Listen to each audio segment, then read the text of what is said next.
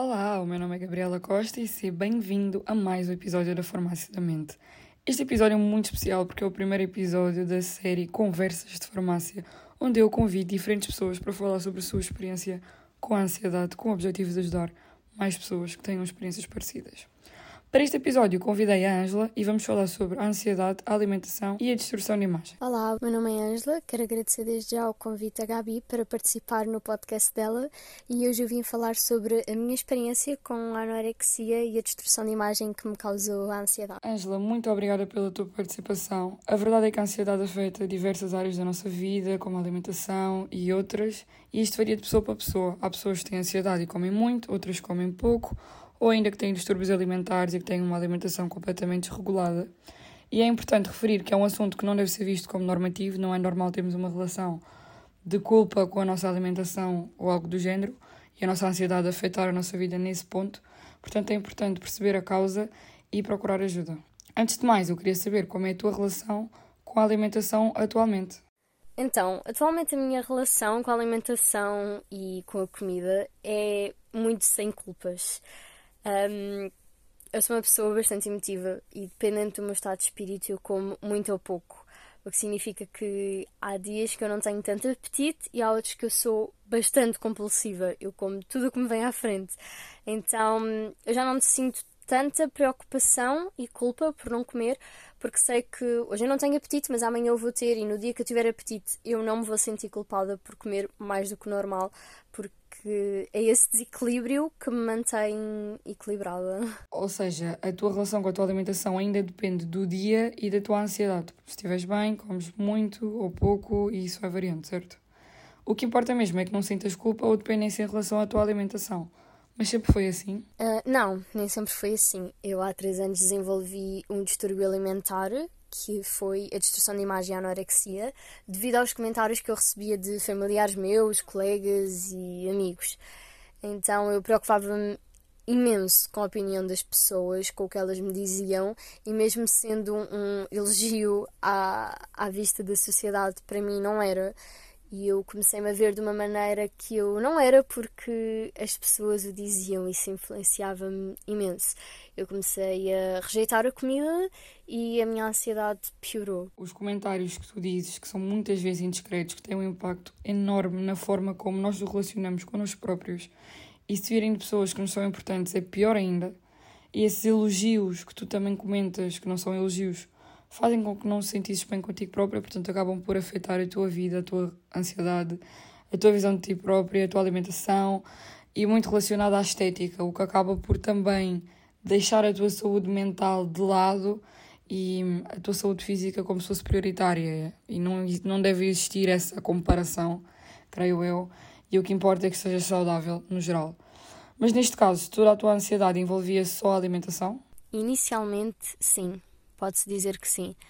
Uh, mas com o passar do tempo, com a minha recuperação também, eu comecei a perceber de respostas que eu dava aos comentários que me faziam e certos comportamentos que eu tinha que já não eram normais, não eram os meus comportamentos. E eu comecei-me a questionar se eu realmente me conhecia e quem eu era, que foi uma das maiores dúvidas que eu tive na fase de recuperação. Ou seja, tu fizeste uma autoanálise da tua mudança, do teu novo comportamento. É importante este, este momento de, de conseguires olhar para ti próprio e perceberes o que é que se passa, a diferença entre o teu pensamento e o pensamento das outras pessoas e que tu realmente não és o que as pessoas dizem.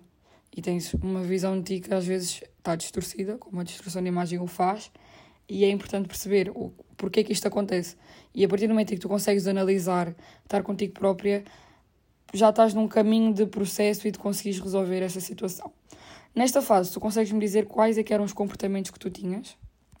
Os comportamentos que eu tinha são bastante comuns que qualquer pessoa que sofre de distúrbios alimentares tem, como contar calorias, que é algo que é muito conhecido um, e eu não quero ser mal interpretada. Há pessoas muito saudáveis que contam calorias.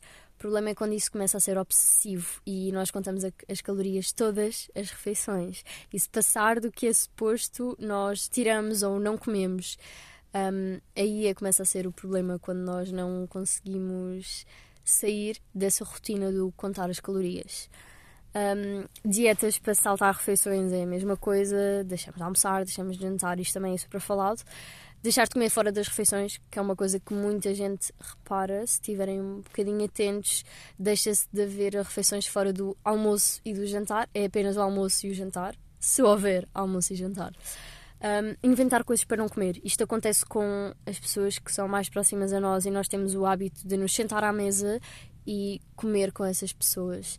E, portanto, nós começamos a inventar desculpas para não nos sentarmos à mesa, seja uma dor ou seja qualquer outra coisa. Um, muitas das vezes, quando nós somos obrigados a sentar-nos à mesa, o que acontece é vomitar depois das refeições, que é bastante comum também. Sem ser todos estes problemas uh, físicos com a alimentação, também, eu também tinha muitos problemas nos meus pensamentos, porque eu hum, comecei-me a perceber, quando me comecei a perceber que já foi tarde demais, que os meus pensamentos eram mesmo confusos em relação a como eu me via ao espelho e eu sabia que não era bem aquilo que eu via, eu sabia que aquilo não estava correto, só que eu também não sabia o que é que era. Um, eu não sabia se aquilo existia ou não. Não sabia ao bem o que era, então eu preferia acreditar eh, na mentira. Os pensamentos ansiosos e da distorção de imagem passam a ser confusos. Uh, como tu disseste, ou seja, tu ficas sem a perceber a tua verdadeira pessoa, de quem tu és, qual é que é a tua imagem. E já referiste aqui muitas vezes que estes pensamentos estavam relacionados a pessoas que comentavam acerca do teu corpo e do teu peso. Eu acredito que estes comentários sem sentido ou sem fundamento nenhum devem ser evitados porque ninguém sabe ao certo o que a outra pessoa está a passar e o que às vezes é considerado bom, por exemplo, emagreceste, não é tão bom assim, porque uma pessoa pode estar com problemas de saúde mental e isso não ajuda em absolutamente nada. E eu gostaria de saber mais ou menos quais é que eram estes comentários e o que é que eles faziam em ti. Eram comentários completamente desagradáveis, vindo de pessoas que não se sentiam bem com elas mesmas, porque só pessoas que não se sentem bem com elas mesmas fazem este tipo de comentários sobre o corpo dos outros. Uh, e são comentários que toda a gente, um bocadinho abaixo do peso, ouve todos os dias. Do, por exemplo, se vem um vento, voas, os homens não gostam de mulheres sem corpo, um, parece uma criança de 10 anos, fazem-nos fazem pensar no padrão estético que é suposto nós termos com a nossa idade, o que não é suposto porque cada um de nós tem o nosso crescimento. O que me assusta e o que é pior disto tudo é que esses comentários são vistos como comuns e normativos e, enfim, relativamente a qualquer padrão estético que exista, eu acredito que não haja nenhum padrão perfeito a nível de sociedade. Nós estamos a lutar ou a tentar impor uma coisa que nem nós sabemos exatamente o que é que é, porque um padrão altera-se ao longo do tempo e é um bocado difícil nós estabelecermos um padrão mundial, o que acaba por ser nada saudável para a nossa sociedade. E nós estamos a ser constantemente bombardeados com padrões estéticos novos e com a imposição de que nós temos de ter um corpo daquela forma e não podemos ter de outra forma. E isto tudo causa ansiedade a qualquer pessoa e perdemos às vezes a consciência da nossa saúde física e passa a ser um problema de saúde mental também. Tu mencionaste aqui que a tua relação tem sido melhor com a alimentação e eu queria saber o que é que te ajudou a melhorar eu tive bastantes fases de recuperação, mas certamente a coisa que mais me ajudou na minha, na minha relação com a alimentação foi deixar de ser tão emocional. Eu passei algum tempo sozinha. Não, não, é, não foi aquele de me isolar no quarto e não ver ninguém. Não era nada disso. Eu passei bastante tempo sozinha e apercebi-me de que hum, eu tinha mesmo de desligar as emoções, deixar de dar ouvidos ao que as pessoas diziam, porque eram pessoas de quem eu gostava e eu ligava para a opinião das pessoas. Só que eu percebi que não podia fazer isso e comecei a ser mais racional, a mentalizar-me de como é que as coisas realmente eram e a compreender que era só um problema da minha cabeça. E isto é muito difícil de chegar a este ponto de perceber que é apenas uma coisa da nossa cabeça. Uh, comecei a usar roupas largas, que foi algo que me ajudou imenso, por causa da distorção de imagem. Um, deixei de ter espelhos de corpo inteiro por perto, porque sabia que se ele estivesse ali eu ia cair na tentação. Então deixei de me ver ao espelho, pelo menos por corpo inteiro. E atualmente eu adoro espelhos. e uma das coisas que não me ajudou tanto na minha recuperação, mas isto é bastante diferente pessoa para pessoa, foi a terapia. Eu odiei ter sido acompanhada por alguém uh, porque a pessoa dramatizou imenso o problema que eu tinha, que eu sabia que era grave, mas a pessoa complicou muito mais, foi demasiado dramática e não me ajudou nada, nada, nada, porque eu achei que aquilo fosse muito maior do que realmente achava. E mesmo que fosse muito maior, na minha cabeça aquilo era apenas um problema normal.